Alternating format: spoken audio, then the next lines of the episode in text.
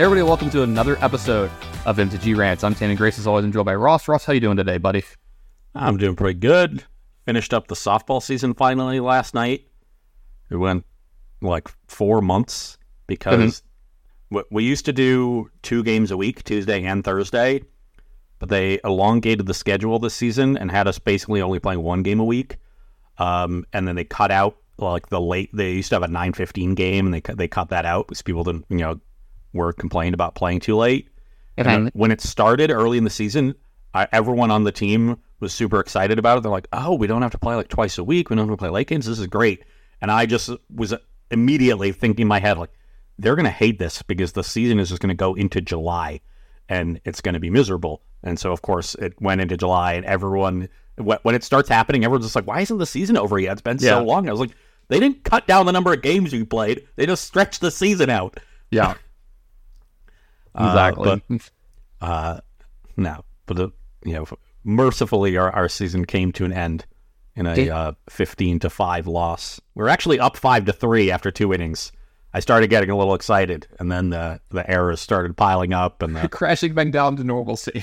yes, basically, yeah, the other team started hitting balls. We stopped hitting balls. Um, it was uh, it was an adventure. Yeah. Speaking of adventures, I think today's episode is going to be an adventure. We're going to be uh, covering a little bit of uh, the event that went on this weekend. There was an SCG uh, con. I was I was going to say SCG Open. There was an SCG con that went on this weekend with a ton of results because it was a team event. So you, you we have three for ones on the deck list here. Plus there were some uh, some what are they like five Ks on the side? Side of it was a five Ks, right? Not ten Yeah, there's yeah, there's some 5Ks, and we're gonna talk about a lot of the decks that are getting played in that. Maybe a tiny bit of legacy, a decent bit of modern here because you know we've got the modern pro tour coming up here in Barcelona in just a few weeks, right? The Barcelona. yes, I know it's in Spain. Okay, because uh, the there's also uh, a flesh and blood thing in Barcelona too, so I was making sure I wasn't getting the uh, cities crossed over.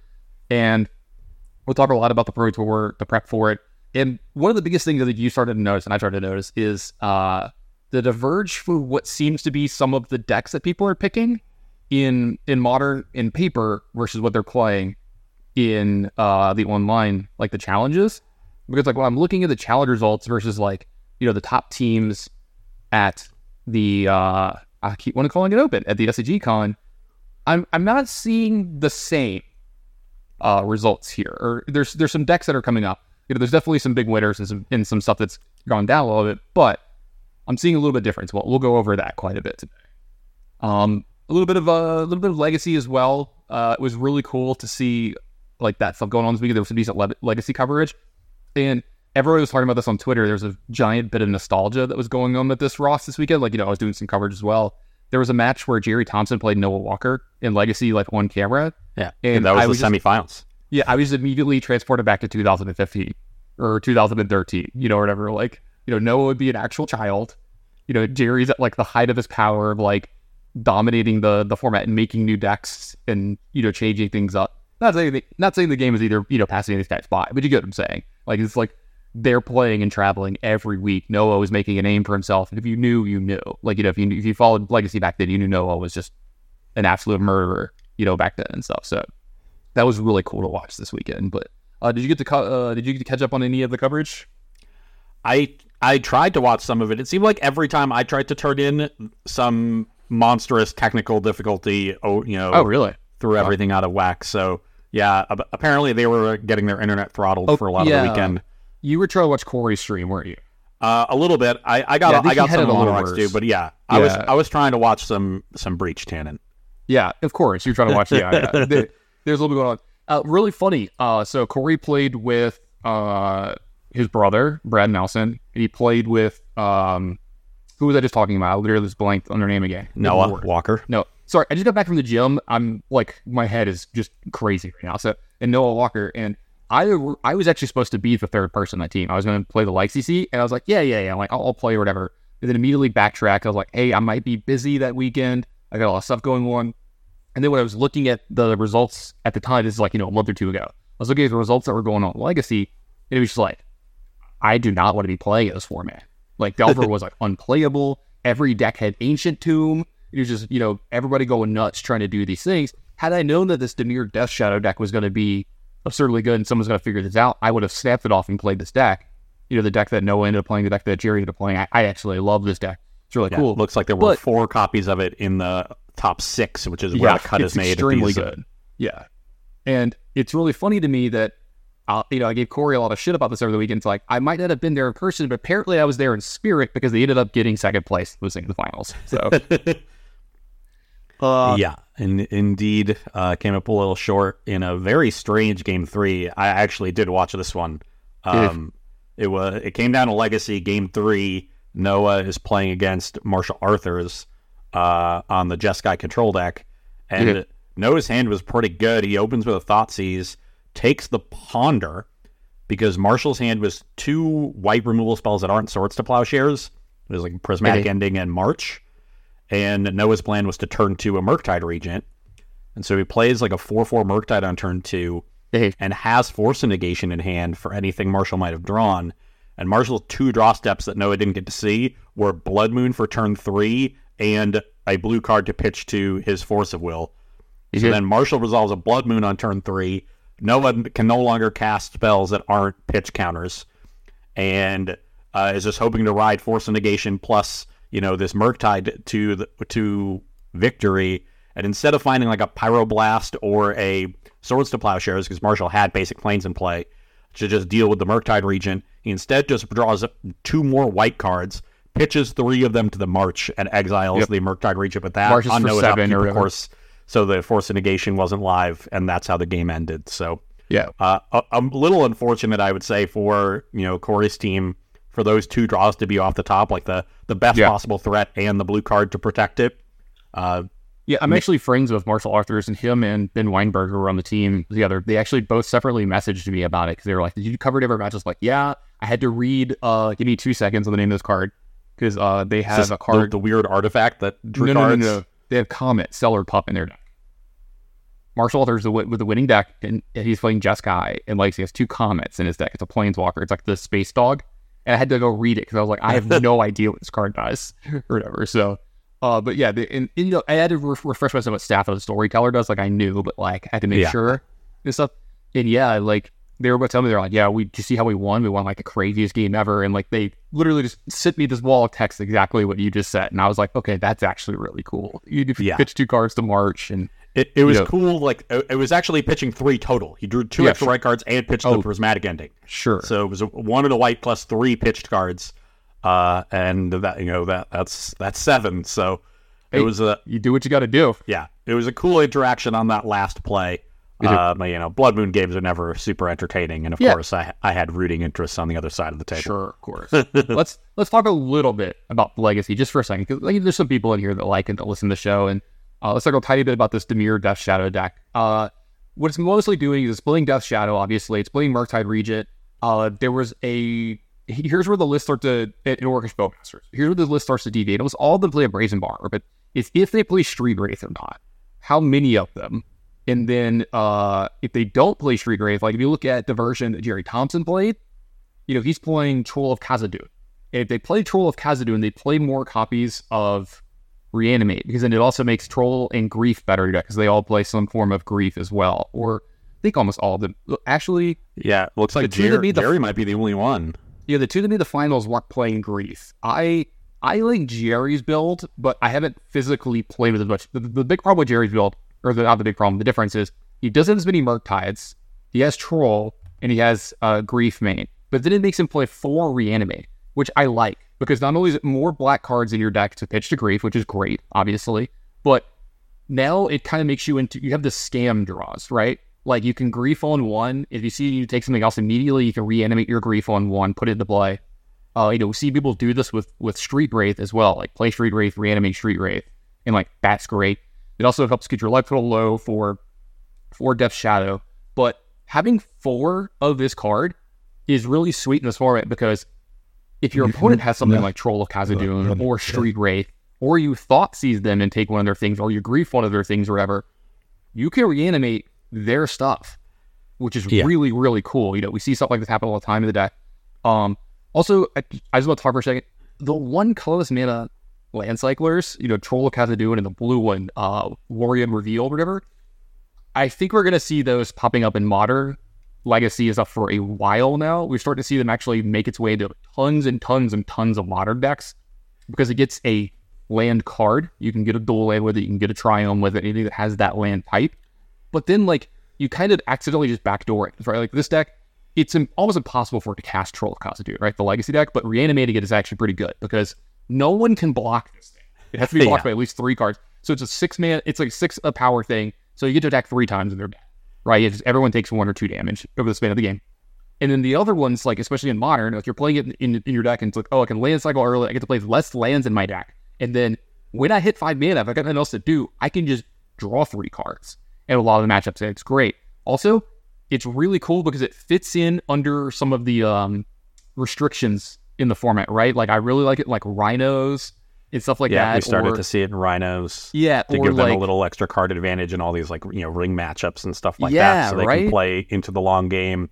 You you're know, be playing longer games, right? yeah, you know they give you extra cards of a certain color if you need more for your force negation count or your you know your grief count. In the case of, of Troll and, and Jerry's list, so you know they could help you get Delirium more mm-hmm. easily. So there's a lot of little things that these card that all these cards do, and so once you get all of those little things at of cheap rate at one mana, then it becomes worthwhile. So there's a really, you know, it's one of those cards that has a really big difference between costing two mana and one mana, Yep. um, because you know you're you're not getting something that is you know an overly powerful effect. You're getting this amalgamation of small advantages and small synergies, and so you need to get those things on the cheap. and because it fits in these decks so well that I was talking about, it kind of reminds me. It's like it's like the blue Bone Crusher Giant. You know, Bone Crusher Giant is a card that's very good because of the, like you said, the amalgamation of all of what it is, while also not having a problem with uh, the Cascade effect. Right, the fact that yeah, you get this two mana card to like shock something, maybe kill something, or you know you get to do something, you know, cast whatever, but it, it stays underneath. Uh, it doesn't it doesn't actually you know get cast off of the cascade, so it doesn't mess with your deck. And that's another thing in this deck is right, right. Any of the decks like that, like where you have to play some kind of restriction on your cards. This one can kind of quote unquote get around it, like those cards do, and it just gives you more early stuff to do with all of your mana as well. Plus, let's not forget it allows you to cut cut lands out of your deck. Like I don't know how much Lord of the Rings Limited you've played. I've been playing a ton. Uh, Lórien Revealed is probably the card that I first picked the most in the format. Period. I take it over so much because um, a lot of people think black is the best color in the set, and it might be. Blue is my favorite color. It's the color I win with the most in the set. It's the color I'm the most comfortable drafting. I take that card over practically everything. I usually have three or four copies of them in my deck a lot of the times, and I'm often playing 15 lands, 14 lands in my decks, and I still get flooded. You know, I still have problems with it, and I'm still having a pretty good win percentage. And those, we'll, we'll talk some more about limit when we talk about Pro Tour uh, later. But I love that the innocuous cards are having big effects on the formats because look, Bowmasters is everywhere, right? It's actually becoming more ubiquitous than the ring. We'll get into more of that in a second here in modern as well. Um, but Bowmasters is starting to have a huge effect everywhere, and you can see it in the builds of these decks. The Dimir Shadow in the past always had Delver of Secrets there, right? Like you kind of combine the decks. It's Delver, Shadow, Street Wraith, you know, for reanimates, and then the Delver package, right? Now you're seeing, you know, some of these might have like uh like one or two lists have like one or two uh Delver of Secrets in it, but most of them had zero. And when I talk about this, I like to talk about this as like this is the Orcish Bowmaster effect. It's kind of like when Wrenn and Six first came up into Legacy and in Modern, it was so popular. Like, do you remember when we played in the first Open where Wrenn and Six was legal in Legacy? I played it in my Delver deck, and it wasn't even at the time. People weren't like, "Yes, you play a ton of these." yet." Like they hadn't 100% figured it out. It should be play four, but we, we knew it was good, right? Like it was a good card Yeah. against like Wasteland. Do you? I don't know if you remember this. In like round one or two, I played against Death and Taxes, and on one, I like played a Delver or a Ponder or something, right? My opponent goes like, Plains Mom, you know, Mother of Runes, go, and I just like played Wrenn and Six and like killed their thing. They immediately look at their hand, look at their board, look at that thing, and go, "How is my deck playable?" Like they literally said that out loud, and I started laughing. I was like, "Bro, I don't know." Because like I could just tell, I was like, "You probably like a flicker wisp or something." You definitely had like multiple creatures Yeah, it that it- just it died to this Ren not. Yeah, yeah, It is like, not playable. and you know that like you know you could like really get a read off someone. I could tell they wanted to concede the match in the moment. Like in the moment they were like, "Oh my god, I don't want to play anymore." And, like I want to drop from the tournament. I just want to go change my, home. change my deck. And, like, I want my felt- mom. yeah, exactly, right? Because I just killed the other one because I just ran and sixed your mom. Ha, got him. But uh, it like yeah, like I felt for the I felt for the guy, right? Because like he had a really good sense of humor about it, right? You know, he wasn't just like mad. He was just like, fuck, you know, like that kind of kind of move. And I feel like Orcish Bowmasters is having an effect on the in the thing because like if you look at Legacy, we're seeing less Delver Secret, we're seeing less DRC, and and you know it's moving people away from those colors anyway, right? If you're moving more towards black, and if black cards are getting really good, like I'm kind of into playing reanimates, playing more griefs and stuff like that. Like your blue count's still gonna be higher. You still got Brainstorm Daze, Force of Will, Hunger, right? You still got these things, and to Region still works really well with all this stuff. But looking at the rest of this deck, this is everything I want to be doing at Legacy, right? Because like you've got you've got all the free shit too. You've got Force of Wills and Snuff Outs, right? So like you have free counter spells, free removal spells. You have the most efficient card advantage stuff in the format, and you've got some of the most powerful one mana cards in the format too. And you're backing up your Dazes and your Force of Wills with absurdly fast clocks, right?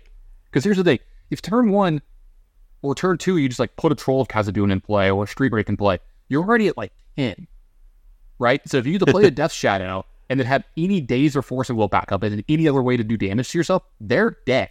Like they're actually dead. They're not coming back. And then Yeah. you have Thoughtseize and Grief in here as well. So like this deck, oh man, this deck makes me feel things for us.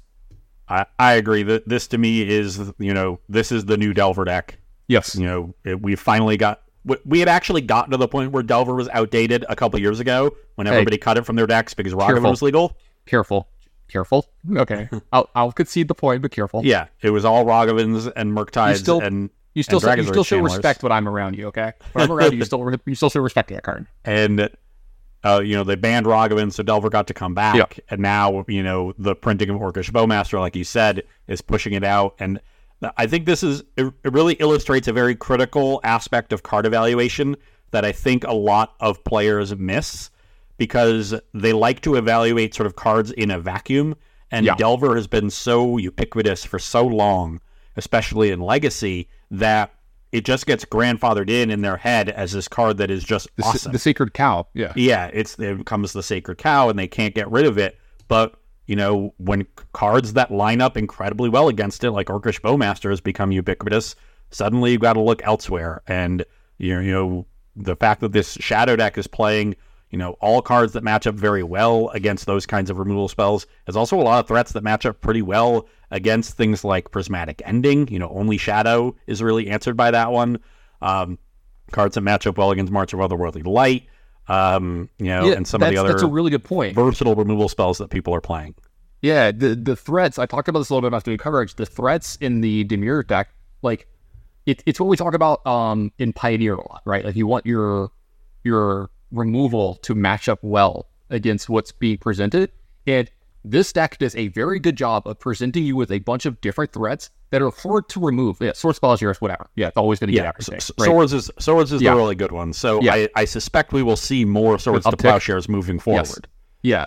And um, speaking of sword stacks, I take a, second here to talk about. Uh, actually, you know let me back up for like two seconds because I love the point you made about how Bowmasters is just warping this format, and, and we'll talk about how it's warping modern in a second. Even like probably more so than the ring, honestly, which is a weird thing to say.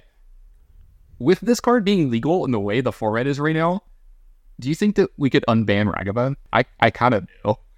Um, Not saying it's gonna happen, but you probably could. there's a there's a few cards in the ban list in in Legacy. Look, there's no reason to really revisit it because like when are we when does it actually matter? Like Legacy's getting pushed back even more next year. I don't know if you saw the new uh you can't RC with Legacy anymore. You can't RC Yeah. with Legacy anymore. So there's even less reasons to play Legacy now. Besides it gets randomly like NRG and SCG is like the last bastion of hope in America, pretty much. Besides the even smaller things, like there's some you know, like I'm thinking was like Buffalo Chicken Legacy Dip or whatever it's called, and then like there's the Legacy Pit. You know, there's a couple of uh, you know, stalwarts in the community. I'm not trying we, to. We've just reached them. the point where legacy is the new vintage and modern is the new Yes. legacy. and Everything's pioneer is the new modern. Yeah. yeah. Everything's all, and then standard is off by itself, and then we're like, hey guys, we're, we're just waiting to be relevant. You know, uh, Oh, I actually well- was a guest on uh, the Brainstorm Brewery, I think last week or two weeks ago, and they asked like, "What's a card you think is going to go up in price or whatever?" I was just like, honestly, I would I would try to pick up some of the the good mythics in standard right now that are like five or six bucks, like uh Chandra, the new Chandra, Hope's Beacon or whatever, is only like five or six bucks. So I'm like, when standard becomes relevant again, if that card is just in a good playable deck as a two or three of, it's a twenty dollar card. And stuff like that. So I actually think that like if you're into that kind of stuff, you're into stonks and stuff like standard's going to come back in a big way in the next year. I really, really Um, believe that. I'm more into the Andrea Mengucci theory of finance. Sure. The, the buy high never sells. Buy high. oh, I'm I'm bad about. That. I didn't. I had like I've gone through my collection before, and just like I'll find like you know ten or fifteen of a card. I'm like, man, I remember like getting these and be like, I'm gonna flip these and just never doing the actual work. Like you don't want to have many copies of a uh, concealed courtyard I own, by the way. I stuck on that card really hard once, but um, getting back to the legacy thing, the, the Jeskai deck that won. I don't know if this is going to be like the deck people play, but you know it's gonna have eyes on it, right? It just won a big event over some huge names in a, like a televised event. This was Marshall Arthurs that won this as well, uh, actual friend of mine. And I got to do a coverage of one of his events. Always really fun to cover Marshall. Have you ever seen his decks? They're always very shiny. He he generally he will almost always have the most expensive deck in the room, or one of the most.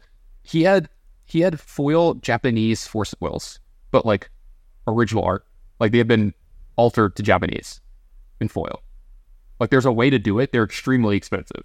You know what I'm saying? Like, and he has like beta duels and shit. You know, he was like black, and they're like great. Like, if you follow him on Twitter, you know what I'm talking about. He always like posts his mail days, and like this guy has one of the coolest and best collections I've ever seen. His decks are always awesome.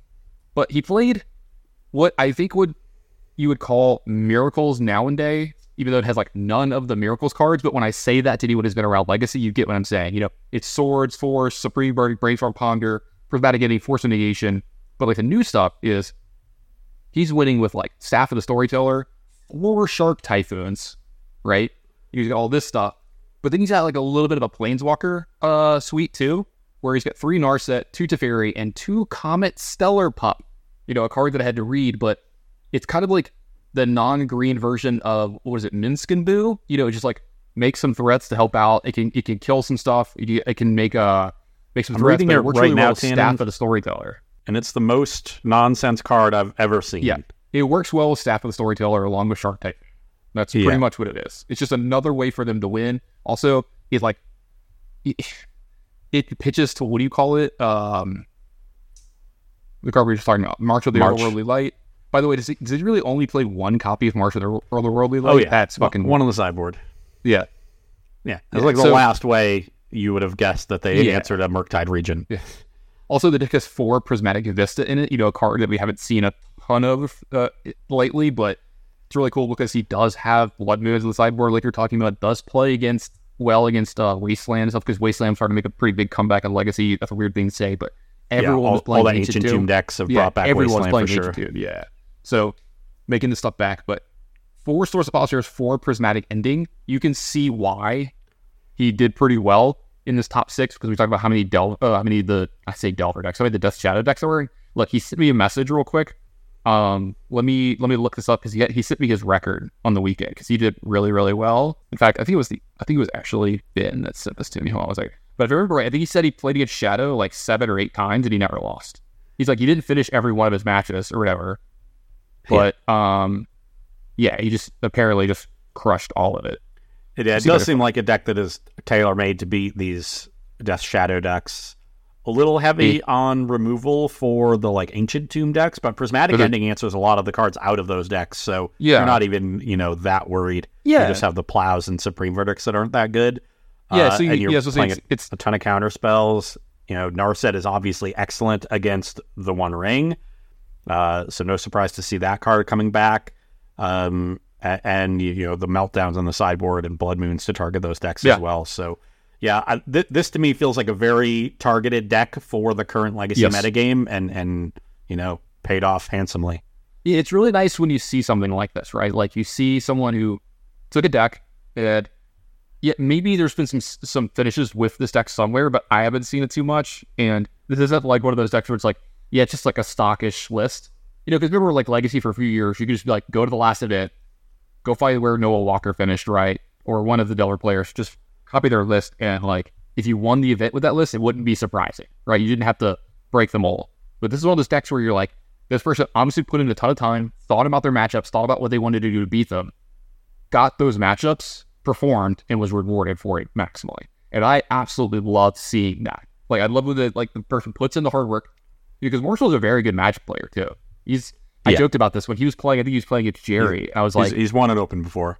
yeah, a, is that is that a dig at me or Uh, just is that a dig at me or It, it wasn't meant to be, but you know, But it kind of sometimes it comes along for I'm free. just, out here, I'm just out here catching strays, man. Come on, and, uh, getting ricocheted on, but, but yeah, like Sometimes you stumble into a two for one. Yeah, I know, right? Sometimes you're like, oh. and uh, yeah, I think it's great. Now let's go ahead and move on to the modern cards. I know you were really excited talking about this, and let's talk a little bit about what happened in this event. And yeah, Jeskai Breach did well. Is it Birthday pretty did pretty well, but the deck that I kept seeing doing well on paper, and a lot of people were talking about, was Rakdos Scam, and seemed Yeah. to be like a big mover and kind of a, a, a you know the big winner using quotes here for this weekend. Yeah, we- spent the you know the last couple of weeks uh, the the big deck you know to me has been the four color with the ring because Omnath and the One Ring seemingly go so well together. Uh, Mhm. That deck also has a ton of you know pitch elementals that it can utilize, uh, but that deck has sort of fallen off in recent weeks. Turns out it's just kind of mediocre, um, Yeah. and you know people have adapted to the One Ring, so.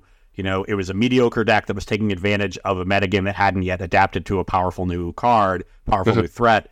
Um, and you know, while the One Ring is incredibly powerful and still quite prevalent in the metagame, it is Orcish Bowmasters that has been coming along more frequently and more recently, and that's where Rakdos Scam comes in. Uh, you know, a deck that utilizes Bowmasters very well because Scam is a deck that like likes to strip its opponent of resources really quickly. You know, when you scam with the early grief, taking you know uh, multiple cards out of their hand, you're playing this gimped game and you know trying to run away with the tempo from that early you know uh, evoked creature that you scammed in. And a lot of the times you know once your opponent finds the resources to answer your early threat maybe a follow-up threat as well they you know both of you are sort of on empty. And having cards that draw a bunch of extra cards ends up being you know quite relevant in that matchup to pull ahead. So bowmaster being able to punish that uh, you know, makes it a very good card in the deck because it's just an efficient card anyway. Obviously, answering Ragavan is such a uh, prevalent threat. You know, good against a lot of the other you know uh, small creatures played in various decks around the format. So it ends up being you know another really powerful card that took a little bit longer for people to figure out, um, but it slots so nicely into an already very powerful deck. And uh, to me, Rakdos Scam has been an underrated deck in Modern for a long time. Uh, You yeah, know, it's a deck that I was always afraid of playing Jeskai Breach. I do think the matchup has gotten significantly better now that Breach has incorporated the One Ring. Uh, you know, Corey did very well. Actually, won his match in the finals. It was his two teammates that that lost, and it, why they ended up taking second. Uh, played some very good games against. I think Ben Weinberg was in the modern seat um, in that matchup. But yes, you know, uh, just to briefly, like th- that matchup, i you have to be more of a control deck as the breach player because they're going to disrupt you early. They're going to be applying pressure. But if you can get to turns like five, six, or seven, the breach deck has a ton of card advantage. It already had things like Emery, you know, Ragavan taking cards from the top of their deck, expressive iteration, and now you add the one ring on top of it. So you're going to win the long game against them. You just have way more card advantage. You have good answers to their threats if you can find them. Uh, and of course, they have to be wary of the combo as well uh, and bring in like graveyard hate cards, you know, to stop that. So they're stretched pretty thr thin because of how versatile your deck is. Also, Urza Saga is amazing against them. Unfortunately, they all have Blood Moons, so that's a, a weird dynamic in the matchup. But the One Ring does help a lot. Helps you play through Blood Moon by just like drawing into your basics or drawing into cards that you can actually play. Um, so um, I do think the matchup has gotten better, but Rakdos Scam is just a really, really powerful deck. You know, we're starting to see people do things like that in Legacy and it be relevant. You know, doing it with Reanimate is a little bit better than doing it with Malakir Rebirth and you know whatever other weird card. Like uh, I can't, remember, I can never remember the names of them. Feign Death, Undying Malice. Yeah, there we go. You Yeah. know, those cards. Uh, but still very, very powerful synergy to be building around. So to me, that this is just you know giving Rakdos Scam its deserved time in the sun, and it was incredibly popular over the weekend. Uh, Yeah. There were 20 teams that made the second day of the tournament, and nine of them had Rakdos Scam in their modern seat. A, uh, 45% of the day two modern metagame Can I take a one step back here and say a, a cool story about the team that won here since we were talking about them? They played these decks, and then we can kind of finish off on Rakdos Sure. Scam because Ben Weinberg played Rakdos Scam, you know, to the to the winning list. He talked to me about this weekend. So him and Marshall wanted to play in the event. They knew they wanted to play together, and they couldn't find a third. And he said that uh, two people told them that they were like, "Hey, we're busy. We might not be able to work. You know, get off work for that week or whatever." They showed up and played with like other teams and stuff. You know, like oh, blah blah blah. So they picked up a 17 year old who like they found from Twitter or Reddit or something. I don't, I don't remember the exact story. And the kid's name is Ryan. I don't remember his last name. I apologize, Ryan, if you're listening to this. But here's like some really cool story about. So apparently his, his dad used to play, and his mom loved Cincinnati. So they're like, yeah, cool. Like we'll go. You can play with this team. And like Ryan wanted his dad to play in like one of the side events, like the 5K or whatever on Sunday. But his dad was having like way more fun watching his kid just destroy this tournament, destroy the pros and stuff. So he said that the mom and the dad got like, you know, they went and did like Cincinnati stuff Saturday, but Sunday they came and watched the tournament and got to watch him win. He said that like they were crying and like so happy for their kid and stuff. And like that, and that's just so, so awesome, right? Yeah. And he said that like, uh, there he said that like you know at least two to three games of the tournament. You you could probably uh identify with this. Really, he said two to three games of the tournament. He was like look over, it would look really bad. He'd be like, oh man, Ryan's dead. Like there's no way he's getting out of this. And then you know they like finish their game and they look over. I'd be like, hey man, like I got that one. Or he'd like maneuver because he was playing Rakdos Sacrifice, right? A deck that like you need to maneuver perfectly, and you're going to be winning by like the skin of your teeth a lot of times, right? It's going to be like super super close and Yeah. stuff like that. And um, yeah, it was just super awesome that they won this tournament. I think it's really cool when you when you have that kind of story. Like they couldn't find the third player, they get the third player. The guy carries really really hard, does really well the whole weekend, plays awesome. There's good vibes on the team. The guy's parents are there cheering him on because he's not even an adult yet, and he just wins the entire tournament. I think that's so cool. Yeah, beat Brad in the in the finals. Brad was on Mono Green Devotion. That's a tough matchup for Rakdos Yeah. Sec. So So you know, apparently he was 3-0 going. I mean, sorry, 0-3 going to the finals versus Mono Green. But Ben said I literally saw the three the three matches that he lost, and he said in every one of them he got Thoughtseize bugged. For everybody at home that doesn't know what that means, it's like this kid with like Thoughtseize as his Mono Green opponent take the card that matters. You know, like take the troll or like the three drop out of their hand that matters, or the Kiora, right? And then his opponent would untap and play that card. yeah, the strong. Like they would just top deck it up because like it's a joke that on Magic Online there's a there's a bug with Thoughtseize. If you take a card out of a player's hand, it just puts the card on top of their deck. Like it's an actual joke because it happens so often, etc.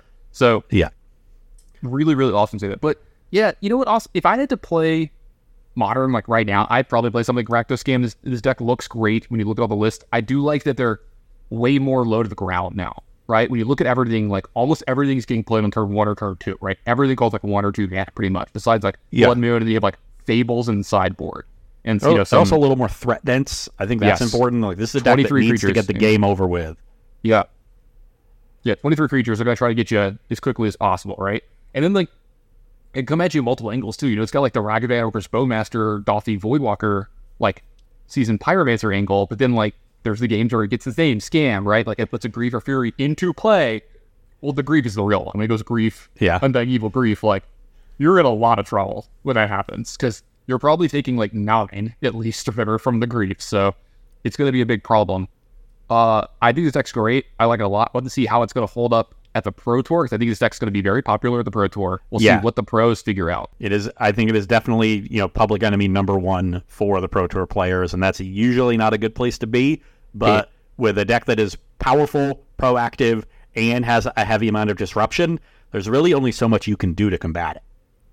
So I I don't expect it to you know have a, a terrible result at the Pro Tour, but probably just a, you know a pretty middling one, just because it's Yeah. going to shape the metagame around it. Now, as far as terrible decks go, I did want to give everyone a PSA because I Yeah. noticed I, I was checking out the metagame for the Sunday 5K because there were two scam decks in the top eight of that event as well.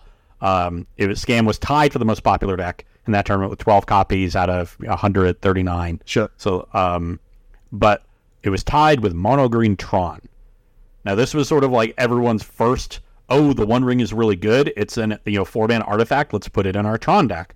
And the One Ring was really good, so people started maybe winning a little bit with Tron. They're like maybe Tron's back. No, it's not. Just Tron no. sucks. It has sucked for many, many, many years, like five years at this point. It is very bad. It's really, really bad. It's not even what you want to be doing with the One Ring. As we've seen people figure, like play more with the card and and learn about it. You want to be pairing the One Ring with cheap cards and have the One Ring be your your top end. Whereas in Tron, like you're drawing a bunch of ten drops. Like Tron, you want you know, obvi- it's nice to have like a you know a little bit of card advantage in that deck. I agree, it's a fine card in the deck. You know, the One Ring is good in Tron, but Tron is not the best One Ring deck, and not by a long shot. And it's just a bad deck in general. So please just s- stop trying to make Tron happen. It's not going to happen. Sure. Speaking of good one ring decks, the winner of that event was Ivan Espinoza playing the four color deck that he's pretty famous for playing. If you, ever, if you know who Yeah, he is, what won Right. the NRG Invitational Right. with it a couple years ago. grinder from uh, I think he's from California. He's West Coast. I'm pretty sure it's California. Yeah. And he was so dedicated to just trying to compete at the time. With NRG was on the only series still going on. He was flying out there from California, just crushing it. Right. He ended up winning the event uh, this weekend with four color with the ring in it, and just absolutely doing some crushing stuff. And like, not surprised. If, if, if this deck's good, Ivan Espinosa is going to be good. It's like the joke we make about like when certain decks are good, these players are great. Like Yeah. when when um like when Elvish Mystic is really good, Brian Kibler can have a good chance at playing well. Whenever like a red one drop is good, Tom Ross will show up and dominate the format. You know, if if you could play this kind of deck, Ivan Espinosa is going to be good. And his deck looks pretty kind of what we come used to, right? You know, you've got Delighted Halfling, you've got the ring, you know, you've got the planeswalker suite that you're normally seeing, the the bindings, but you know, he's got two five mana Elesh in his deck as well. So when he gets that into play, his deck really goes absolutely nuts. But this is a pretty straightforward list all the way, just a whole bunch of four and it's trying to really lean on the ring and the power of these, like being able to do this stuff really early, right? Like it can solitude or fury very, very early, or quickly if it needs to without the extra mana that it gets from Omnath. And then let's talk about how good Delighted Halfling is. Holy crap! You know, like getting this stuff out so much earlier, like getting turn two uncounterable Teferis, it's like that is pretty insane. and also then- makes your rings uncounterable. yeah, it makes your ring uncounterable. It makes your Omnath uncounterable. Like, Delighted Halfling was a huge upgrade Yeah. for this deck. And and with the one ring, you're happy to have extra mana lying around because you're Yep. going to draw a bunch of extra cards. You want to have the mana to deploy those cards quickly, so it, it, it fits really well. This was sort of the this deck uh, fell off a little bit. It didn't do as well in the main event, but no surprise to see good players with the deck do well in that tournament. Espinosa winning. I see Derek Davis taking ninth. You know, no, another devotee of the four color decks. He's usually on elementals builds. Uh, that's what he won the NRG in uh, in Louisville last year with. Uh, but you know now with the one ring, you don't really need things. Uh, you know, marginal card advantage like uh, Risen Reef gives you, especially in an in an Orcish Bowmaster world. So no surprise to see him adapt uh, as well there. Um, I think that deck is on the decline at this point. You know, it's um, and part of it is that the deck is a little bit higher curved. The fact that you have Omnath and the One Ring is a little awkward when everyone is trying to play counter spells now. You know that that's sort of the the next step is force of negations and you know actual factual counterspell and you know just stopping all of these these powerful cards before they happen, um, so that your opponent ha- doesn't have a chance to generate immediate card advantage. And I'm glad you brought that up because that's going to bring us to the next deck I want to talk about modern that I think you wanted to talk about quite a bit too. And this Yeah. is where that divide that I'm talking about has been kind of happening because we haven't seen this one do as well as paper as we're seeing it do on Magic Online. This is the Dimir deck that's been doing absurdly well on Magic Online in modern lately. And it's just kind of good. It's just blue black good cards, right? So I'm kind of I'm gonna read the list off everybody at home real quick because they might not be as uh, into it as, as some of us are seeing it as much lately. So it's got four rings, it's got two Murktides, four subtlety. Because if you're not playing a pitch elemental right now, like what are you doing with your life? Like you need to be interacting as quickly as possible. subtlety also very good against scam. Yes.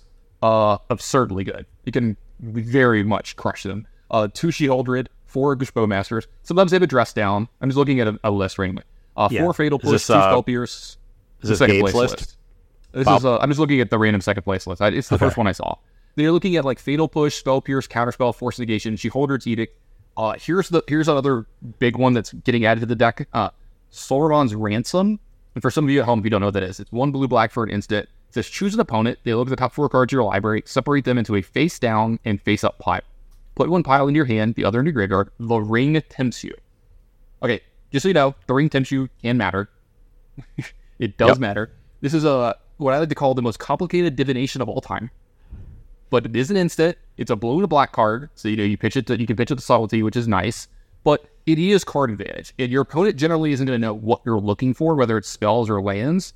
And just depending on how it goes, um, people might not split this correctly. I was a big fan of playing a card like Fact or Fiction and uh, Gifts Ungiven way, way back in the day. I'm talking like early 2000s because I felt like it's a card that it was hard for me to mess up with that card, but easy for my opponent to mess up with this card, right? And anything that gives my opponent more choices in a game leads them to have more chances to mess up. So therefore gives you a chance to have an advantage. Um, nothing super crazy in the lands. You know, it's got a Takenuma and Otawara usually, you know, all the Storm Giants. Minamo has been showing up in some of these about untapping That- legendary permanents because that's pretty damn good with the One Ring Ross Yep. and some of this Uh, other also, stuff. also good with Emry. We've seen it show up in Breach. Sure. And then um, they're, they're usually playing a couple Lórien reveal, right? Because they're only playing 20 lands in this deck. So this is extra copies of the uh, of the land, which here's the thing. It goes and gets uh, Watery Grave, which is nice. So it fixes your mana a lot in these spots. Plus, hey, if the game starts going long, you know, drawing three cards when your deck has Force of Negation plus Subtlety in it, sign me it's Yeah. like you saw this a lot in Legacy back in the day, and it's it's still kind of happening in some of the spots where some of the black decks that had any of the pitch cards in them or have force of them, they'll play a card like Hymn to Tourach in this spot. And I've heard a lot of people say, yeah, the card's good at what it does, but it also gets you back to card parity very quickly because like you're getting a two for one after two for one in yourself, right? And this is a card that's along the Sauron's Ransom does that in this deck. So this deck you know, has it has subtleties, right? It has uh, force negation, so you can keep up, but then it has a whole bunch of good one for ones and fatal push, spell pierce, counter spell, and stuff like that. And then it has robust ways to win the game, right? Like Murktide Regent, She Haldred, Orcish Bowmasters, the One Ring, but then it can recoup all that stuff. Yeah. And then it's also got a great sideboard. So I like this deck a lot. Honestly, this is more my style in modern, so maybe I'd play this, but I'd have to play against that stand deck quite a bit. But I think this is a deck we're going to see show up for sure. Does the uh, does the list you're looking at have Commandeer in the sideboard? Uh, this one does not. That sounds like a Gabe Nassif card to me. Yeah, I'm I'm looking at a Gabe Nassif list for 4 a prelim, um, and has two copies of Commandeer, just the ultimate pitch spell.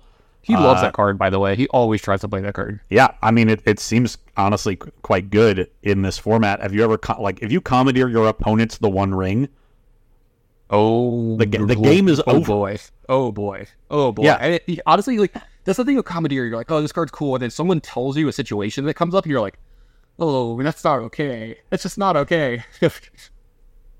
They it's just the game the game is over. Okay. Just just Yeah. scoop them up and go to the next we- one. So- Can we also talk about like just the fact how much faster modern is nowadays and how because like mostly it's the pitch elementals, but cards like force negation as well, along with cards like the one ring, which are these absurd ways to have a ton of card advantage happen very quickly. Because here's the thing, it's gonna recoup the cards you lost, plus it's gonna find you another copy of the one ring to get rid of so you don't die to your own one ring. Yeah, but it, what happened was that the we finally had modern have the disruption catch up to the robustness of the proactive elements of the format. Yeah. and through various bannings and you know d- uh, different printings over the years. You know, Fatal Push was really the first big one that helped contain like Infect and brought those fair shadow decks to the format, and it's only gotten you know f- only moved further in that direction over the ensuing years. Uh, MH2 bringing in Prismatic Ending and Unholy Heat was a big deal. Um, and you know MH1 had Force of Negation, and then we have all these pitch elementals. So you're able to interact, you know, two, three, four times in the first two or three turns very consistently, and you know make sure that you don't die early. And we're start, you know, and now we're starting to see people realize that we can pair those cards with robust sources of card advantage. The One Ring being the one that really, you know, pushed everything over the top, and that's the direction that the metagame is moving in. You know, where where you want incredibly fast and cheap interaction because you know you're going to be able to refill your hand, you know, quickly, almost refill it every single turn. Um, and you know they're now this Dimir deck is the pinnacle of that, adding things like Yeah. Sauron's Ransom and Lorien revealed. It's a you know notably this is a deck that is trying to play long games. Like you say, the the format is sped up in a sense, but it's the reactive elements that speed up, and that actually slows down Well- the games. When I say speed up, I don't necessarily mean like Yeah. the time of game. It's sort of I mean like things are more relevant on turn one and two than they've ever been in, Yeah. in the in the format. and and your ability to interact with them. So there's the act. There's a lot of early action. You know, That's what I mean, yeah. from both sides, or, or so early interaction, and that creates games where you you know you're low on resources very quickly. And you know cards like grief and subtlety and force negation will do that uh, very often, and so you need to just be able to draw a counter spell. So if you just play four copies of the One Ring, there's going to be plenty of games where you empty your hand quickly to interact, and then you don't have a, a, the One Ring, and you're just hoping for a four outer off the top of your deck to get back into it. This deck playing the Sauron's Ransoms and the Lorien Revealeds you know, lets you start, you know, more lets you more reliably draw into that card advantage, and you know, because Lorien Revealed can just island cycle, it, it you know, you avoid the sort of clunkiness that happens when you play twelve card draw spells in your deck. So the yeah, versatility of Lorien Revealed also really important. You know, this is a control deck that plays twenty one lands. Yeah, like, like Lorien you're going to get into the mid game and just have like eight lands left in your deck after yeah. fetching so much and cycling like, Lorien Revealeds. Lorien Revealed is a early land drop that pitches to subtlety. Like that, sign me up. Like that's good enough. Yeah. You know, that, that randomly, if you have it late in the game, you're going to draw three cards off of it for five mana, and then you're still going to have more subtleties and force negations in your deck, so you can still, you know, tap your five mana or tap five of your six mana and still follow it up with something like, you know, Fatal Push, Spell Pierce, one of these one drops or two drops that's super interactive. So yeah, huge, huge fan of the stuff yeah. going in this deck. I, I, suspect this Dimir deck will, you know, gain hype, you know, leading into the Pro Tour. It might even, you know, it might even surpass Rakdos Scam as the most played deck. I could certainly see that. It's it, the kind of deck a lot good, of players, yeah. especially Pro Tour yeah. players, will gravitate towards. Um, you know, but I don't think it is without its weaknesses. And no, for sure. The the deck I'm I actually look at that you know or decks that might be good and this, you know, we've gotten to the point where people are playing a ton of card advantage and trying to play these long games with a bunch of disruption. How do you beat those decks? By ignore by ignoring them and going over the top of them. You know, you don't play the card advantage game. So decks like Burn could actually be, you know, surprisingly effective in this kind of metagame. Yeah, one challenge like the, uh, beating beating Dimir in the finals. Uh, yeah, like because let, us talk about something for a sec. Have you read Roiling Vortex and all of the things that the card does? Because some um, people forget about the second paragraph on the card a lot. As a person who plays Breach, I do not. yeah. So, yeah, yeah. So everybody at home, there, there's a line on Roiling Vortex that says, whenever a player casts a spell, if no mana was spent to cast that spell, Roiling Vortex is five damage to that player. When I'm looking at a lot of these lists, you know, you're looking at Grief and Fury in some of these lists, or you're looking at Subtlety and Force of Negation and some of these other ones. You know, th- there's a lot of cards in this format that it, you, you take away the agency from your opponent of being able to interact with you as much early in the game. And then, not to mention that this just deals one to them every single turn, and then you can keep them from gaining life if they randomly have some way to do that. There's not a lot of that going on in uh, modern right now, but there there are some you know tangential things. But yeah, Roiling Vortex might be at some of the best it's ever been right now in the format. Yeah, uh, I I I agree with that, and we're starting to see burn decks play in the main deck over Eidolon. I think that makes a lot of sense. But like that, you know, going into that area of the metagame is, I think, the step, you know, the next step. I think the the Dimir deck represents the pinnacle of winning the card advantage fight. I don't it, think you're going to be able to find a deck that plays that game better than the Dimir deck does. Um, now, it doesn't have the same proactive elements that Rakdos Scam does, so I'm not saying it is you know strictly better in any sort of sense, but I think that is the, the pinnacle of those decks. I, I, think it's significantly better than a deck like Four Color Omnath, for example, um, you know, but you're going to have to play decks that are able to go over the top of what they're doing.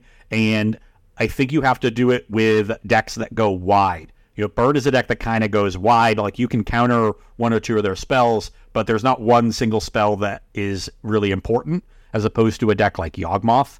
You know, when you're playing counterspell and force negation and subtlety and reasonable removal, I don't think it's that difficult to keep a Yawgmoth off the table. Um, and so, you know, decks like that don't make as much sense to me. Decks like the Cascade decks don't make as much sense to me when everyone's playing Counterspells Forces and Spell Pierces, um, you know, to stop the One Ring. But I do think a deck like the, you know, Boros, uh, you know, um, uh, the like venerated Loxodon deck, people have started porting that in modern. Deck, yeah with Kuldotha Rebirth and Gleeful Demolition. Yeah. That's a deck that I think could, uh, you know, end up being pretty good. Obviously, like the uh, Orcish Bowmaster is pretty good against, you know, blocking a bunch of one ones. But if you go wide enough, you should be able to, you know, be successful. Uh, so that's a deck that I think could be sneakily underrated right now. And I, of course, love, you know, Jeskai Breach. I think Breach is in a better position than it has been since the Yorion ban, really. Um, you know, the One Ring slots really, really well into the deck. You have your other proactive elements. I think uh, Urza Saga is a card that people have had a lot of answers to, you know, under um, Dress Down, Engineered Explosives, but they're cutting those cards now because they don't match up well against the One Ring. You know, the Dimir decks sometimes have one Dress Down. Um, so your Urza Sagas have gotten better. And Thassa's Oracle and the Grinding Station combo is just the best way to punish people for tapping out for the ring. You know, you have protection from everything. I don't care. I won the game. So if you had to play Modern or the Pro Tour, are you just playing Breach because of the familiarity to you, or are you going to try Uh, something well, else? I, I also just think it's very it's very good, and I, I, Dude. I would gladly play it against you know these these Dimir decks. I think you know I'm a deck that has a ton of card advantage as well. Like you're playing these you know uh, the Lorien revealed and uh, Sauron's whatever, and I'm just playing Sauron's Expressive Ransom. Iteration and you know and Emry to go Yeah, along with my one Iteration is rings. still legal, by the way. Still legal yeah, in this So, format. One of the uh, only ones the- it is. I, I think that that breach actually plays you know that you know it doesn't quite play it as well because you don't have the same amount of cheap interaction that the Dimir deck has but in that in that matchup you having the combo ends up I think working in your favor because they have to constantly respect it and Mhm. you know while force of negation is quite good against underworld breach it's like really your only way of stopping the combo. Subtlety subtlety kind of does it you know the you, you can ostensibly stop the Thassa's Oracle at the end, but you should be able to either, you know, sequence in a way that you have you can just let the subtlety resolve, put the Thassa's Oracle back in your deck, and keep keep going, and just ca- ca- cast it again, or mill something like a mystical dispute from your sideboard, keep that in your graveyard, and have that for the subtlety late, later on in the chain. Um, so I wouldn't be too worried about something like subtlety breaking up the combo. There are going to be corner case scenarios where you're trying to combo from a low base of resources where the subtlety beats you.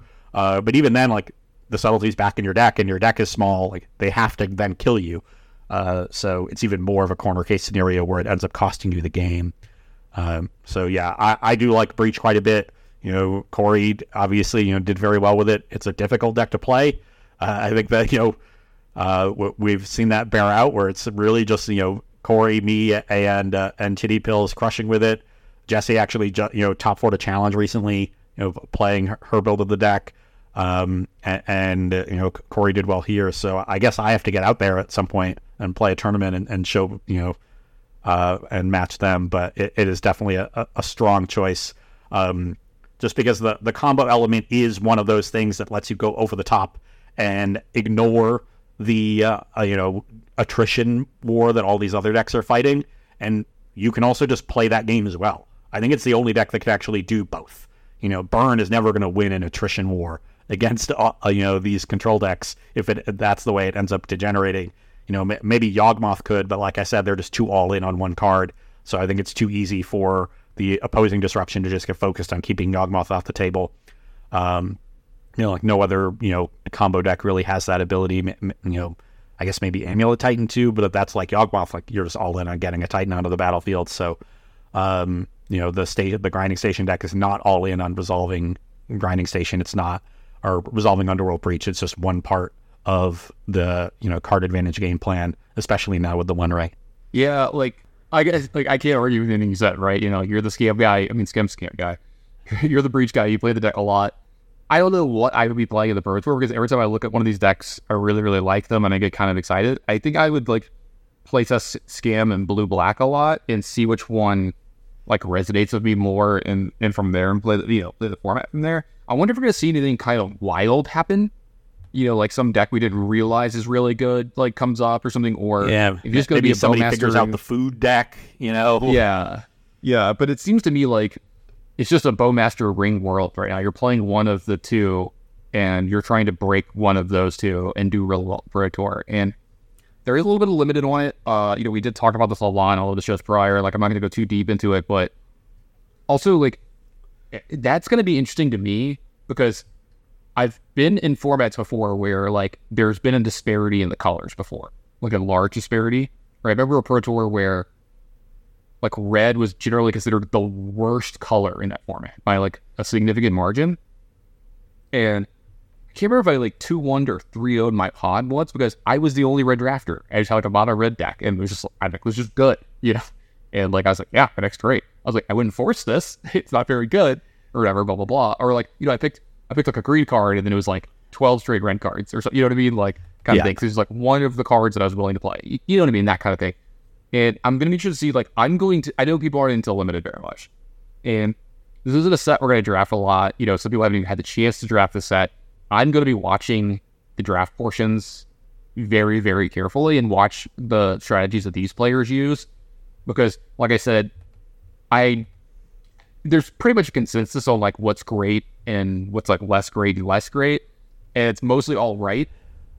I just my most winning decks, generally my most winning decks are the ones where I have as few creatures as possible. And then the creatures that I do have, I'm generally not attacking with them either. Like that's not what they're there for. Like they can block. I can maybe attack once or twice get like a damage or two, especially if they have the ring. You know, if they're my ring bearer, they're unblockable a all the times. You can get a little bit of damage because I'm generally racing, and it's like my blue base decks or my blue red base decks where I'm winning with some other way. I'm either milling my opponent out or I'm dealing damage to it because I'm playing. Like there's a two one for uh for one in a red that deals damage to him every time you cast an instant or sorcery, and then there's Fiery Inscription, which I will first pick over every card in the set, just because uh, I have never had to pick it over the one. I will say that, but I will pick Fiery Inscription over like practically every card in Ross. It's a two in a red enchantment. So whenever you cast a instant or sorcery spell, it deals two damage to your opponent, and then when you play it, the ring tempts you. But there's so many cheap, good instant sorceries in red and blue that get you through your deck really fast. Um, like have you seen there's there's a card in the set, it's just uh, one blue mana, it gets target creature minus three, minus zero, then amasses for one. Yeah. Like I'll play five of those. You know, and then there's like birthday surprise, this is one blue mana, draw card, the ring tempts you. I'll I'll just play infinite of those. Because you're generally playing my red blue decks generally have like 14 lands in them. I have a lot of Lori revealed. Also, I'll play Oliphaunt, which is the red land cycler, because it's like a decent card that you could play late in the game and try to kill them with, but like it's not really the game plan a lot of times. So uh, I like the Lori reveal a lot more in these spots, but I'm just gonna be interested to see like how they approach drafting green and white and red in these sets, because blue and black are the best colors by quite a bit, and you want to kind of pair them around. And you know, are people going to be so afraid of playing like the green white food decks and the green decks in general that it ends up like I was talking about earlier, where somebody is the only green draft on the table, or one of the only green draft on the table, the only main green draft on the table, and their deck's just very, very good. Because I have lost games with very, very good, you know, blue red decks where I've had like the ideal deck. I'm like, I don't know if I can have a better version of this. And my opponent, you know, just plays a couple cheap green creatures, attacks me a lot, but also makes like six or seven food. And then after they've played their one, their two, and a three drop, they just like keep gaining three life every single turn. And like I'm getting attacked, so keeping up with it is very difficult. I mean, you can do it, but they can put you in situations where if you if you brick for a turn, like you take one extra turn off, they can kill you. Or Yeah, then they get just out like, of reach. put you on this treadmill, and if you ever stop Yeah. running, you fall down. Yeah, yeah. So lots of cool stuff like that. Yeah, Um, and yeah. uh, that's it. The the limited portion I think will be interesting just because it has been so u- unanimous and ubiquitous what you know the consensus opinion Yeah. on the format is, and that does allow it players to you know find underutilized archetypes and say, you know what, I'm just going to force this. I know how to play this archetype. I know how it matches up, especially against you know whatever the consensus is, and it's going to be reliably open as point. opposed to being the people that are fighting, being one of the people that's fighting for the consensus best color or colors. So I would expect to see some players do well by having that hyper specialized. I'm forcing this archetype every time strategy, or at least like I'm going to jump into it very quickly. You know, if the opening three cards are all like the you know the best black commons and uncommons in the set, yeah, I'll take them. Uh, but you know, as soon as I see an inclination towards this one, one archetype, or maybe you got two of them in your bag that you know you, you can lean on, uh, I, I will not hesitate to move into them and say, you know what, like this is open. Uh, so that that's sort of what I'm expecting from limited, and I'm hoping we get some people that play some out there decks or maybe find something new. Um, and uh, you know break the monotony that you know the limited format has presented so far. Yeah, absolutely. I think you made a really good point there. And one thing that I do want to point out is I have kind of like again, I draft this set so many times, so it becomes simple to me. And that happens anytime you draft a set 40, 50 times. It becomes oversimplification, right? You're like, you can go through the packs very quickly. You know, you're like, I know this, this. You always never have like hard picks, right? Because you know your your pick strategy, blah blah blah. For as simple as this draft format can be boiled down to, the actual gameplay can be quite entrenched and difficult in this format because you have your typical games of limited. There's a lot of things to think about and like with tricks and stuff or whatever, but playing with the ring is can be very difficult at times. I have straight up lost games where on turn like three I picked the wrong creature to make my ring bearer. You know, I'm like, yeah, I'll make my two one my ring bearer instead of my one one. And like the one one is better. Or the other way around. Sometimes you don't realize, oh shit, I just made my two one. I've gotten like four extra damage in this game. The game's completely different. But I just went with the safe route and went with my one one, depending on what color they're playing, what they've done. You know, so there's a lot of like small, little in depth things that yeah, someone can tell you how to draft this format and you could do pretty well. Like if you're if your prep for this Pro Tour was I'm I'm prepping like crazy for modern, and then I'll do a few drafts and I'll rely on my team to hear like, yeah, they're telling me this is the best color, this is the best color, you know, avoid greed if you can, blah blah blah blah, blah right? You can draft great decks like that and then not execute as well as you possibly can in the games because you haven't put in as much time playing in this extremely weird format that has this like extracurricular thing going on that can become very relevant. Yeah, you know, you gotta, you know, even if you're going to play the the same archetype, you know, depending upon what you play against, you gotta be prepared to play some some really intricate games. So, uh, you know, uh, it'll be it'll be somewhat interesting to see also, you know, when the interview players, how much did they weigh their testing? Like, are they are because it, you could say, oh, I know the limited format, I'm just going to try to draft black cards or whatever, and put more focus on modern because you know this new set has obviously made a, a pretty large impact with Bowmasters and the Ring and maybe some other cards uh, to be that remain to be seen.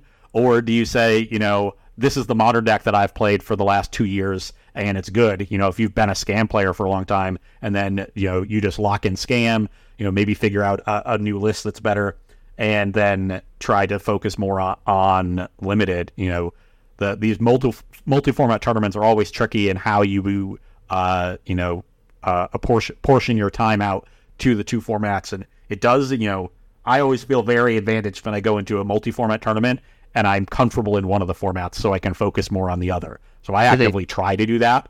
Um, sometimes you know to my own detriment because you'll often miss a few things, but same. Uh, you know, it, it can definitely be beneficial to be you know to put more practice in. Like you know, I remember the the second M- Mythic Championship I played was Modern, and it was towards the end of the is it Phoenix era. It was right before MH1 was released, and I've been playing Phoenix for six months. I was the you know popularizer of the archetype, so I'm like, yeah, of course I'm just playing Phoenix, and like I kept up with what other people were doing, tried to build a good list, uh, and focused more on limited. And then we're going four two in limited, a solid record, but you know had a like a uh, I think I finished like nine seven, so I went five five in constructed.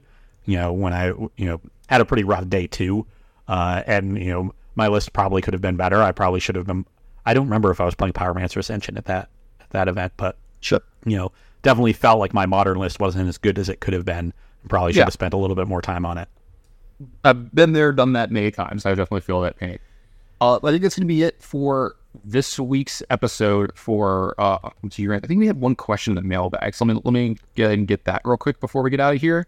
And I'll talk about, while I'm looking this up, um, we're going to try to get episodes out as quickly as possible over the next few weeks. Ross is going to be in Europe for about a month here soon, and he's going to bring his stuff to record. So we'll try to do that, but we might have some guests or something like that along the time.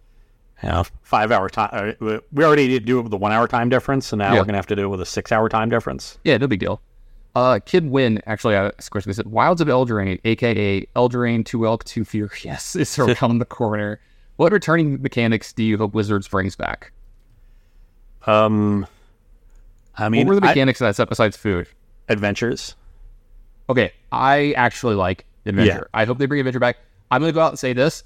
I think they actually missed a little bit. Maybe they couldn't make it work, but there should have been some Adventure cards in Lord of the Rings. Bruh, how do you not have like, you know, Frodo running towards the you like of the card, just like we're going on an adventure or something like that, Yeah. like, or like the hobbits walking down the fucking that just seems like a huge miss for me. Like just saying adventure, I was like, bruh, how do we not have adventure in some way in the in the Lord of the Rings set? You know, Yeah, that adventure would definitely be the one that that I like as well. Um, Yeah, I actually like those cards. I think they're really cool. Uh, I love the design space for it. Yeah. it makes limited a little weird because the cards are just all the adventure cards are just very good. Limited, but Yeah, th- they're. I think they they pushed them a little, little. Obviously, the entire set was a little pushed. Um, so like Bonecrusher Giant was probably a little bit too good. Uh, it created this sort of test for early creatures in the format and made aggro decks really difficult to to play because of how, powerful and ubiquitous that card was. You know, Yeah. anytime you staple a reasonable removal spell onto a proactive card, you get to play just a di- you, you know it becomes like a it's, it becomes a, a way to shoehorn additional removal into your deck and it, you know it just also like being a two for one making sure that you curved out in the early turns because of how- it was designed you know uh, just I, I think really did a, a number on stopping aggro decks during that time in standard. Um, and then obviously like you know edgewall innkeeper and lucky clover ended up being a, a little bit too far powerful but i think the power of those cards came more from the fact that the adventure cards were good themselves. You know, anytime you can develop powerful synergies with cards that are fine as standalones and you know all the adventure cards were fine standalone cards uh, it, it ends up being a problem so i think if you just take those down you know a half notch you'll end up being in a good spot yeah, absolutely. So I, I think the it's it. Sorry, it's the same answer for both of us, but I just really like the design of adventure. Yeah. I love split cards. I love choices. So yeah, exactly. I, I love cards that let me utilize my mana effectively, give me options on how to util- utilize my mana. Just like, Like- you know, I love cards that are like, you know, like charms, uh, anything along that kind of line where like Modal you have to choose one or the other, modal spells, where it's like it's slightly underpowered for its cost. You know, it's like not great, but the fact that you get the choice puts it over the top. And I love Yeah. love those kinds of magic cards. it's like a modal spell with kicker. You know, yeah, yeah, yeah. it's it's like Find an it. it's like an entwine spell. You know, Sure. No, that's a good way to put it. All right, Ross. Uh, thanks for uh, hanging out with me this weekend. I absolutely love you, and have fun on your trip in Europe for about a month. Hopefully, we'll talk. Hopefully, we don't. Actually, hopefully, you're just too busy having a great time to be able to do anything. So, I'm sure we'll talk a little bit. yeah. Uh, your phone's is your phone going to be? Uh, I to text you, or should I just message you? Oh, message me. Yeah, I've not done I anything figured. to make sure my phone will work, and I don't care to. Well, I love this. I love the answer. so you. All right. Well, everybody, thanks for listening this week, and we'll hopefully get another episode before the pro tour. We're going to try. If not, we'll get one out as soon as possible. Thanks for listening, everybody, and we'll see y'all next time.